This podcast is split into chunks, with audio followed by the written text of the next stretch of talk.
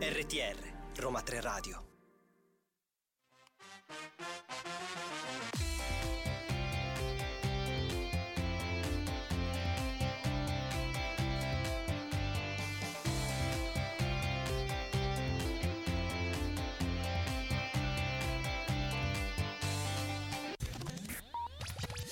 Sono le note giuste, quelle di Listen to You e comincia una nuova puntata del programma curato e diretto dal centro Europe Direct dell'Università degli Studi Roma 3. La mia voce ormai la conoscete, almeno credo di sì. Io sono Claudio Di Maio, con me c'è sempre. Un'altra voce nota, dai, ormai, Viviana Sachetti. Mm, siamo diventati ormai famosi, questo almeno crediamo. E siamo ci illudiamo, ci, ci illudiamo. Ci illudiamo di questa cosa. Siamo qui per portare all'attualità gli eventi e le notizie dall'Unione Europea. Di cosa parleremo oggi, Viviana? Claudio, oggi parleremo della giornata della memoria che sappiamo ricorrere proprio oggi. Parleremo di, della nuova posizione del Parlamento Europeo sui diritti umani, dell'Unione Europea della salute e parleremo anche poi nello specifico specifico dell'iniziativa in materia di tumori a, a, dell'Unione Europea e poi del meccanismo europeo per le eccellenze regionali. Ma non solo, non ci limiteremo a queste notizie, tante altre ce ne aspetteranno. Senz'altro e sicuramente poi c'è il nostro appuntamento con quella Sai, ma prima diamo spazio alla musica.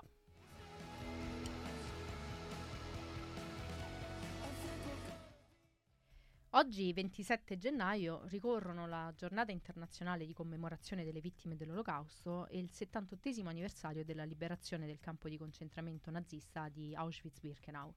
È proprio per quest'ultimo anniversario che nel 2005 l'Assemblea Generale delle Nazioni Unite ha designato il 27 gennaio, dunque appunto la giornata di oggi, come giornata internazionale di commemorazione delle vittime dell'Olocausto. Questa risoluzione dell'Assemblea Generale esorta ogni Paese membro delle Nazioni Unite a onorare la memoria delle vittime dell'Olocausto e incoraggiare lo sviluppo di programmi educativi sulla storia dell'Olocausto al fine di prevenire futuri genocidi. Chiede inoltre di preservare attivamente i siti in cui l'olocausto si è consumato, campi nazisti di sterminio, di concentramento e di lavoro forzato e prigioni naziste. Ma Claudio, anche l'Unione Europea sul punto ha molto da dire.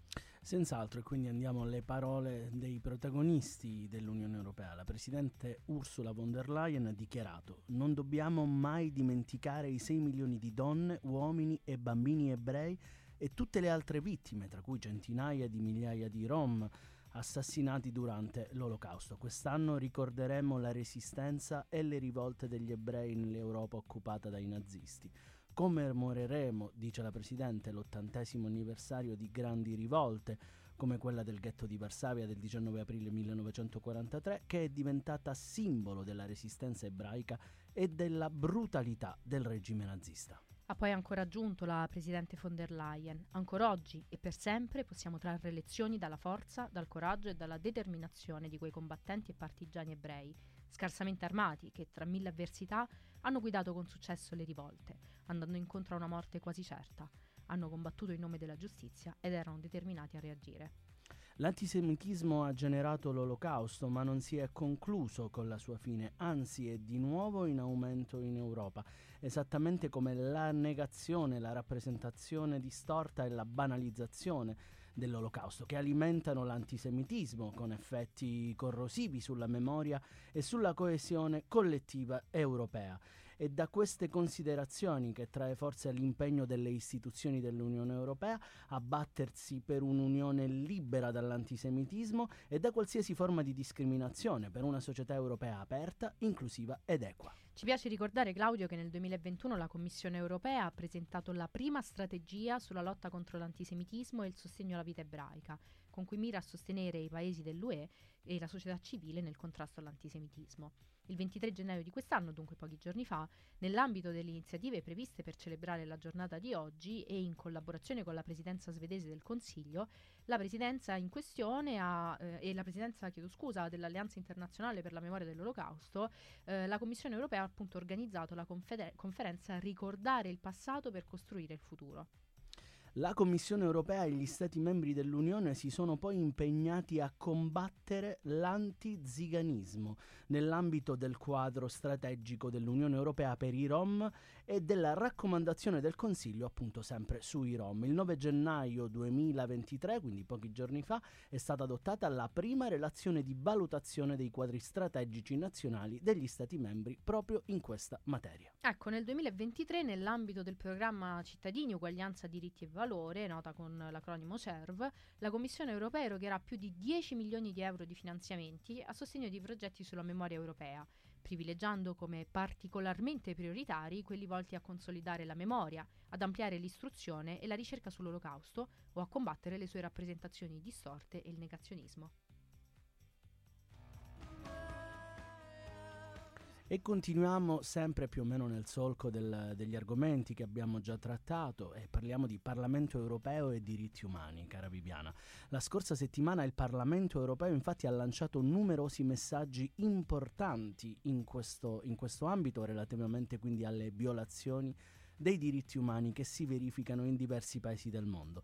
È stata affrontata in particolare la situazione dell'Iran, più volte condannata dai membri del, dell'Eurocamera, che hanno sottolineato come le relazioni dell'Unione Europea con questo paese siano state spesso compromesse negli ultimi anni per via delle continue violazioni dei diritti della persona ai danni appunto della popolazione iraniana.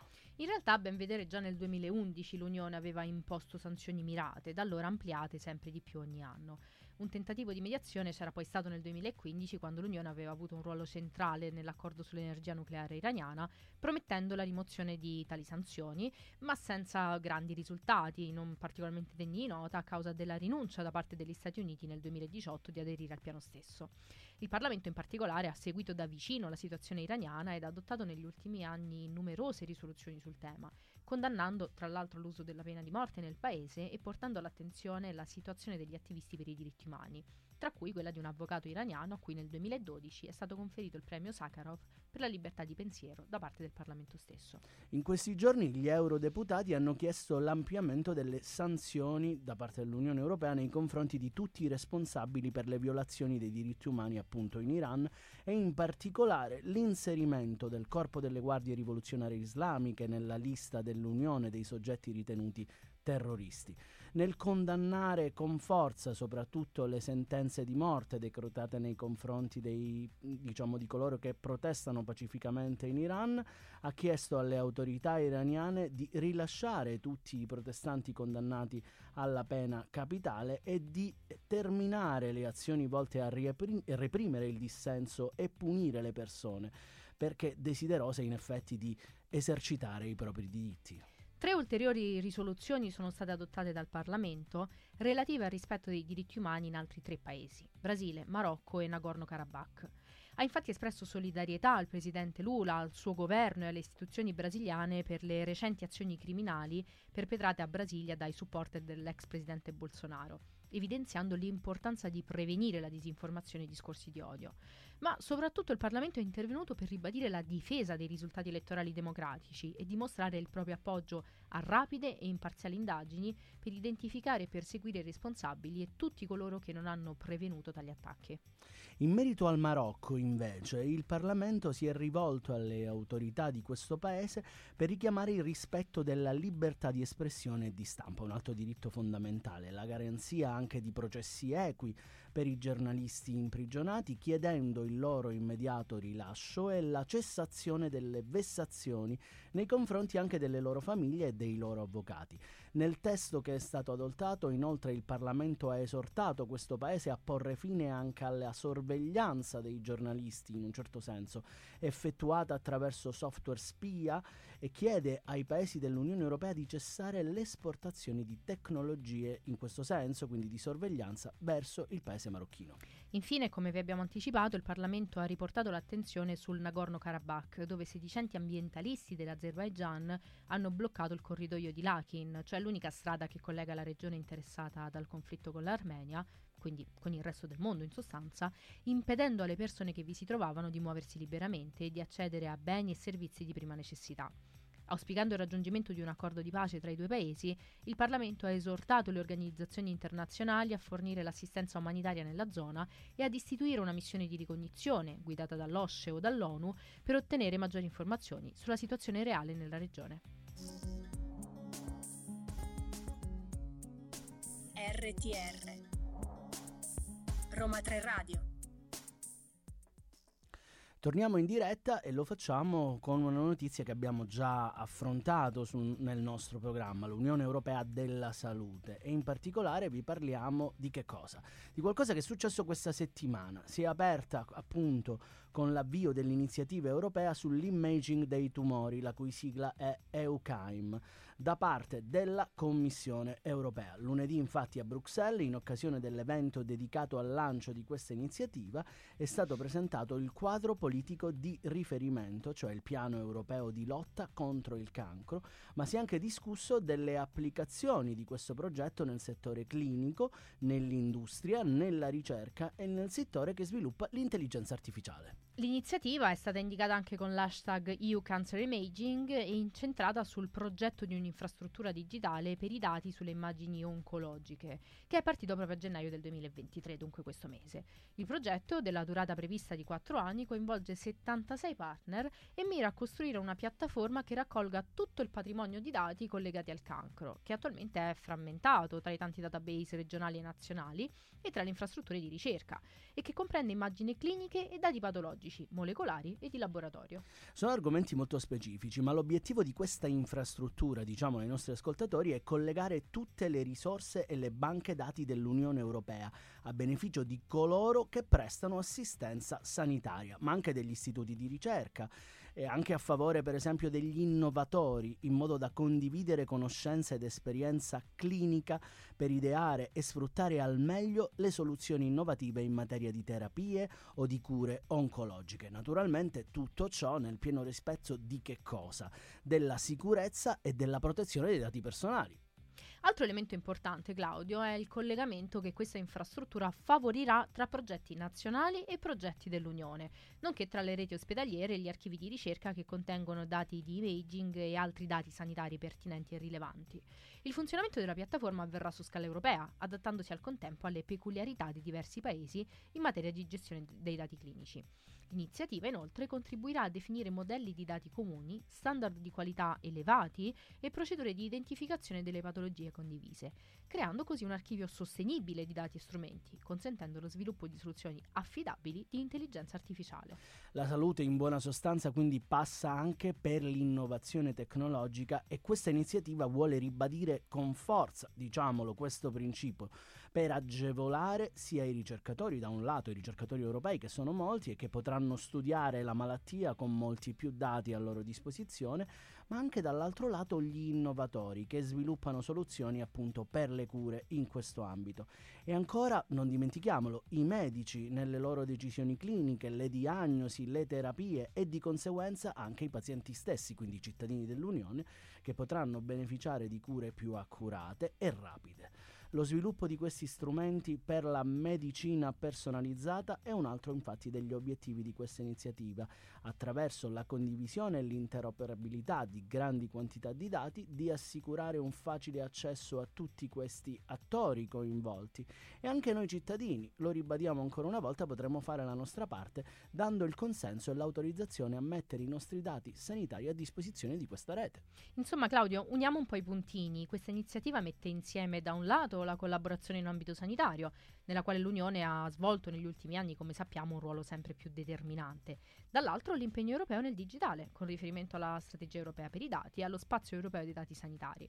Tutti tasselli fondamentali per creare un quadro affidabile e sicuro che garantisca la protezione dei dati di tutti. Infatti l'iniziativa, non a caso Claudio, è finanziata dal programma Europa Digitale e ha come obiettivo di includere oltre 100.000 casi di cancro entro il 2025 e almeno 60 milioni di immagini oncologiche.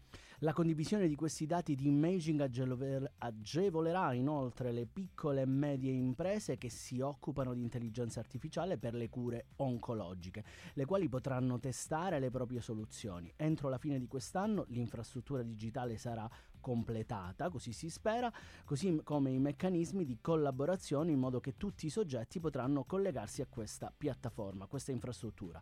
La sua prima versione sarà rilasciata entro la fine del 2024, mentre la versione finale è prevista per la fine del 2025.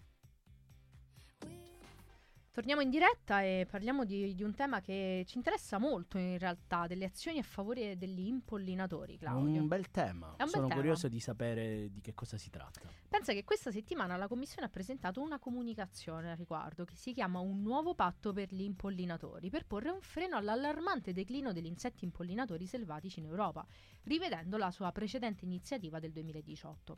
Una parte sempre maggiore dell'opinione pubblica chiede infatti un'azione risoluta per contrastare la perdita di impollinatori, come testimonia il successo dell'iniziativa dei cittadini europei Salviamo api e agricoltori. La nuova versione dell'iniziativa dell'ICE definisce le azioni che l'Unione Europea e gli Stati membri devono intraprendere per uh, invertire il declino degli impollinatori entro il 2030. Ad oggi infatti una specie su tre di api, farfalle e sirfidi, sta praticamente scomparendo. Questa iniziativa integra la proposta di normativa sul ripristino della natura presentata dalla Commissione nel giugno del 2022 ed è un elemento cardine della strategia sulla biodiversità per il 2030 della strategia dal produttore al consumatore del Green Deal europeo. Ecco, se la scomparsa di un terzo degli impollinatori non vi sembra un dato sufficientemente allarmante, a noi modestamente sì. A noi sì, ma ne aggiungo un altro, Claudio, così ti allarmi ancora di più. Okay. Dato che circa l'80% delle colture e della flora selvatica dipende dall'impollinazione animale, la perdita di impollinatori è una delle più gravi minacce per l'Unione Europea. Hai capito. Nonché il benessere dei suoi abitanti e la sicurezza alimentare, perché compromette la produzione agricola sostenibile a lungo termine. L'attuale contesto geopolitico poi ha reso ancora più necessario creare un sistema alimentare più resiliente, anche proteggendo e ripristinando le popolazioni di questi insetti. La versione riveduta dell'iniziativa dell'ICE a favore degli impollinatori stabilisce una serie di obiettivi per il 2030 e di azioni individuando tre priorità prima fra tutte quella di migliorare la conservazione degli impollinatori e affrontare le cause del loro declino. Questo obiettivo sarà perseguito come Viviana? Secondo tre linee direttrici, Claudio, in primo luogo migliorando la conservazione delle specie e degli habitat. Ad esempio, la Commissione metterà a punto i piani di conservazione per le specie di impollinatori minacciate, individuerà gli impollinatori tipici degli habitat protetti dalla direttiva Habitat, che gli Stati membri dovrebbero tutelare, e insieme proprio agli Stati proteggerà una rete di corrido- progetterà una rete di corridoi ecologici per gli impollinatori, detti anche Buzz Lines. Un'altra linea direttrice sarà quella di ripristinare gli habitat degli impollinatori nei paesaggi agricoli, in particolare attraverso un maggiore sostegno all'agricoltura rispettosa di questi insetti nell'ambito della politica agricola comune. L'ultima linea guida sarà quella poi di attenuare l'impatto dei pesticidi sugli impollinatori, per esempio introducendo l'obbligo giuridico di attuare la difesa integrata, oppure attraverso metodi di prova supplementari per determinare la tossicità dei pesticidi per gli impollinatori, compresi gli effetti subletali e cronici. Poiché l'uso eccessivo dei pesticidi è una delle principali cause della perdita di impollinatori, sarà fondamentale ridurre il rischio e l'impiego di questi prodotti, come indicato appunto nella proposta delle Commissioni sull'uso sostenibile dei pesticidi. Come dichiarato dal commissario per l'ambiente, gli oceani e la pesca, dalle piccole cose possono nascere grandi cambiamenti. Basta pensare agli impollinatori. Questi insetti così piccoli definiranno il futuro della natura e della sicurezza alimentare a lungo termine. Abbiamo bisogno di azioni immediate e mirate per salvare gli impollinatori, che sono estremamente preziosi per i nostri ecosistemi, le nostre società e le nostre economie. Il nuovo patto per gli impollinatori dell'Unione rappresenta un passo avanti decisivo per l'Unione, ma non solo. Diamoci da fare prima che sia troppo tardi. Claudio, arriva adesso un tema di cui siamo veramente felici di parlare ai nostri ascoltatori. Del meccanismo europeo per le eccellenze regionali dell'Unione. Eccellenza e regione, stupendo. Dici un po', Viviana. La Commissione europea ha varato questo meccanismo di incentivazione dei talenti. L'iniziativa è stata lanciata con la comunicazione Harnessing Talent in Europe's Regions e costituisce la prima iniziativa chiave, chiave del 2023 che ricordiamo essere l'anno europeo delle competenze, proposto dalla stessa Commissione e mirato a dare nuovo impulso alla riqualificazione professionale e al miglioramento delle competenze. Il meccanismo di incentivazione dei talenti aiuterà le regioni dell'Unione Europea colpite dal rapido calo della popolazione in età lavorativa a formare, trattenere e attrarre le persone, le capacità e le competenze necessarie per contrastare gli effetti della, transi- della transizione demografica. Sono 82, pensate un po', le regioni di 16 Stati membri fortemente colpite dalla diminuzione della popolazione in età lavorativa, dalla bassa percentuale di laureati o dalla mobilità negativa dei cittadini di età tra 15 e 39 anni. Non solo Claudio, parliamo di regioni dove vive quasi il 30% della popolazione dell'Unione, che presentano carenze strutturali specifiche, come l'inefficienza del mercato del lavoro e dei sistemi di istruzione, formazione e apprendimento per gli adulti, gli scarsi risultati nei settori dell'innovazione, della governance pubblica o dello sviluppo delle imprese e l'accesso limitato ai servizi. Molte di queste regioni si trovano quindi già bloccate in una sorta di trappola per lo sviluppo dei talenti, se così vogliamo dire. E questa situazione, se non verrà affrontata, naturalmente metterà a, a repentaglio la prosperità dell'Unione nel lungo periodo. Per predisporre queste sfide, il meccanismo di incentivazione dei talenti punterà su seguenti misure. 1. L'avvio nel 2023 di un progetto eh, pilota per aiutare le regioni toccate dalla trappola per lo sviluppo dei talenti, come dicevi tu, selezionate con un invito a presentare proposte, a sviluppare e attuare strategie e progetti per formare, attrarre e trattenere i lavoratori qualificati. L'iniziativa, poi prevista sempre per il 2023, adattamento intelligente delle regioni alla transizione demografica, aiuterà le regioni con un alto tasso di emigrazione giovanile a adattarsi alla transizione demografica e investire nello sviluppo dei talenti tramite politiche territoriali mirate. Le regioni verranno selezionate a seguito di un invito a presentare proposte.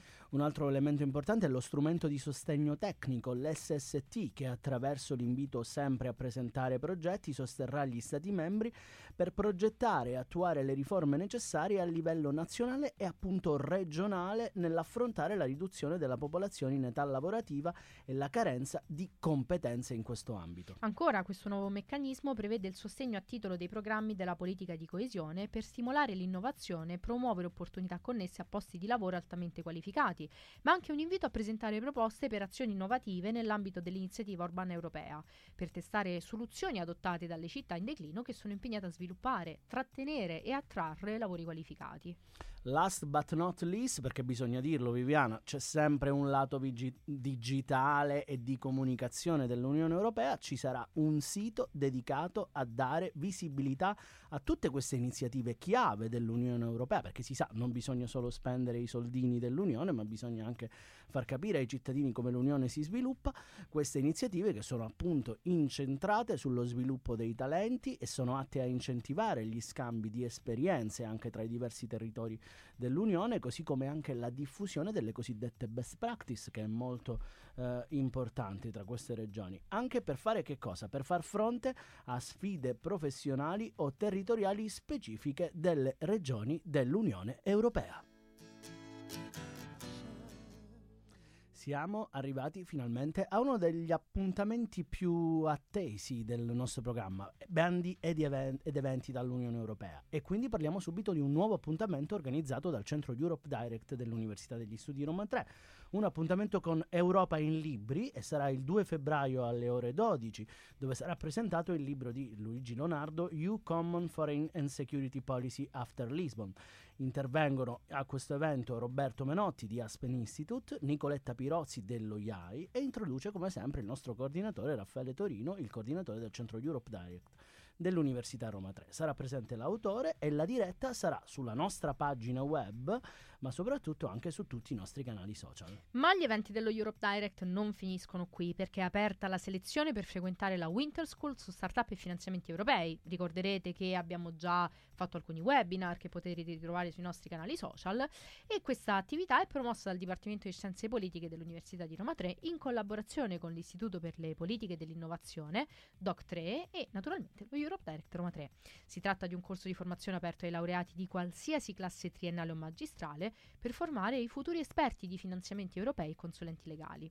È prevista un'attività con formula weekend in forma ibrida, quindi presenza, in presenza ed online, e nel programma sono previsti anche workshop su incubazione e training delle start-up, oltre a specifiche legal clinic. Tutte le info sul sito startupfinanziamenti.eu. L'Agenzia Esecutiva Europea, parliamo di bandi, l'Agenzia Esecutiva per il Clima, le Infrastrutture e l'Ambiente, il CINEA, ha pubblicato un bando per progetti faro regionali volti a promuovere un'economia blu sostenibile attraverso una cooperazione a livello di bacini marittimi dell'Unione Europea. Il bando comprende ben sei topic e sono ammissibili a presentare una proposta progettuale persone giuridiche, pubbliche e private stabilite all'interno degli Stati membri dell'Unione Europea, compresi i territori ovviamente d'oltremare, i cosiddetti PTOM, che si affacciano ovviamente sul bacino oggetto di questo topic. Il bando è già pubblicato sul portale Founding e Tenders e la scadenza è fissata per il prossimo 31 gennaio. Ma l'Agenzia Esecutiva Europea per il Clima si sta dando molto molto molto da fare, infatti ha lanciato anche un altro bando bando, Claudio, il bando Carriere Blu per un'economia blu sostenibile, con il quale vuole contribuire allo sviluppo della prossima generazione di cosiddette competenze blu e a fornire opportunità per carriere marittime attraenti e sostenibili. Con un budget di 7,5 milioni di euro, questo invito mira a sviluppare le competenze necessarie per sostenere le iniziative del Green Deal europeo, che promuovono un'economia blu sostenibile attraverso il sostegno a progetti di cooperazione innovativi che riuniscano l'industria dell'economia blu e le istituzioni educative accademiche, marine e marittime e i fornitori di formazione professionale a tutti i livelli. La scadenza anche per questo bando è il 31, maggio, il 31 gennaio del 2023. Prendete i vostri taccuini europei perché è uscito il bando SP Cosme, cioè il bando atto a rendere più ecologiche le piccole e medie imprese e gli imprenditori dell'economia sociale. Questo bando sosterrà partenariati transnazionali volti a rafforzare le capacità delle PMI e degli imprenditori dell'economia sociale nell'ecosistema di prossimità e soprattutto all'interno della cosiddetta economia sociale perché siano in grado di rendere più ecologiche e anche più attrattive le loro attività e di contribuire alla transizione verde dell'Unione Europea. Questo bando intende inoltre rafforzare le capacità degli intermediari dell'economia sociale nel sostenere i propri membri nella transizione verde. È incoraggiata la partecipazione da parte di autorità politiche, dei loro rappresentanti, di organizzazioni senza fine di lucro, ma anche di, organi- di organizzazioni private e di ONG, enti privati e con scopi eh, chiaramente diversi come quelli anche di lucro, istituti di formazione e istruzioni, comprese le università. La durata dei progetti deve essere tra 24 e 36 mesi, la scadenza è il 14 febbraio 2023. Claudio, hai studiato? Ma diciamo non moltissimo perché nell'ultima settimana sono stato un po' impegnato, come sai, ai caldi lidi, non, non svegliamo troppo. Non, non svegliamo troppo, non svegliamo troppo. Però diciamo sì, mi sono un po' preparato. Hai non? S- non so se ai livelli che credi tu. Non lo so, perché io ho pensato a una domanda alla quale forse non hai risposta questa volta. Oddio. Mi sono impegnata. Mi metto le cuffie? Mi sono impegnata. Mettiti le cuffie, tienile ben salde, perché guarda, la domanda sarà direttissima. Vai. Ma l'Unione Europea Mm. Può agire direttamente per tutelare la nostra salute? Penso soprattutto ai farmaci, Claudio. Ammazza, i farmaci. Questo, Eh. no- questo non l'avevamo mai detto, mi sa. Eh, no. programma.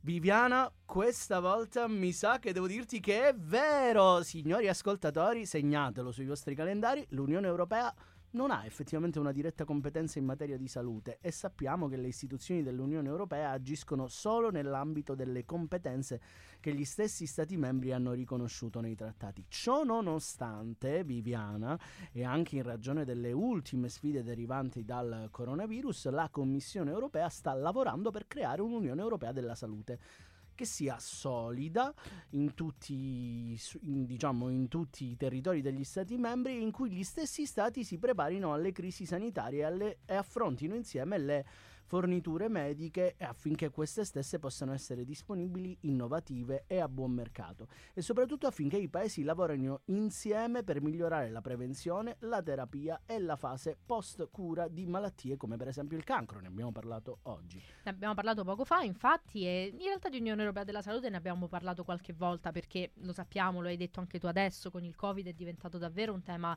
centrale abbiamo visto i benefici di un'azione comune a livello europeo, a livello sovranazionale nazionale di coordinamento dell'azione degli Stati in materia di sanità.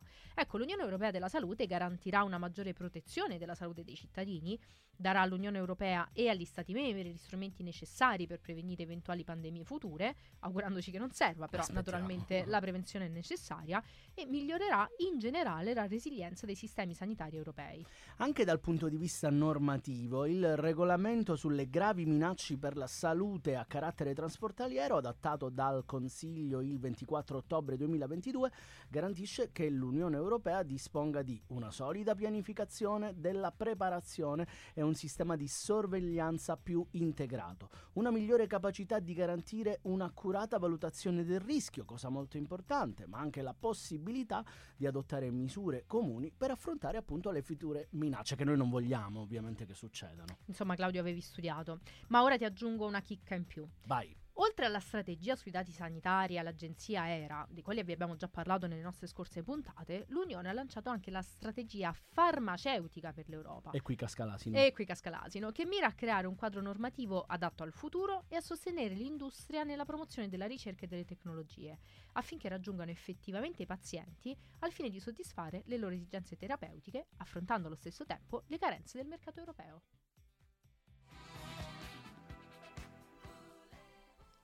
E niente, quindi insomma è Unione Europea della Salute, digitale, gli impollinatori che sono stati una, una piacevole scoperta di un argomento in questo programma, tante cose, tanta attualità, tante notizie, tanti eventi, tanti bandi qui a Listen to You. E niente, insomma, bisogna seguirlo, bisogna seguirlo per forza questo programma per essere sempre sul pezzo dell'attualità europea. Per essere sempre aggiornati, Claudio, noi lo diciamo sempre ai nostri ascoltatori che se avessero perso una puntata potranno risentirci in ogni caso in podcast su tutte le principali piattaforme di streaming, ma potranno fare molto di più, Claudio. Sì, per esempio possono venire a trovarci nel centro Europe Direct qui a Via Ostiense 159 e chiedere più informazioni sull'Unione Europea. Ma non devono dimenticare anche di seguire i nostri eventi sul nostro sito web europedirectroma3.eu e anche e soprattutto seguire Roma 3 Radio. E quindi come lo facciamo? Lo facciamo ringraziando tutti quelli che hanno collaborato a questo programma di quest'oggi, la nostra mitica Marianna, ma anche Rosa che sta in regia e chi più Viviana? Chi più, chi più, fammi pensare. Come si chiamava? Ah, Auriella, Auriella, Auriella. Brava Auriella che ci supporta e supporta in questo programma. Vi diamo quindi un caloroso abbraccio da Claudio Di Maio. E da Viviana Sacchetti. Ciao.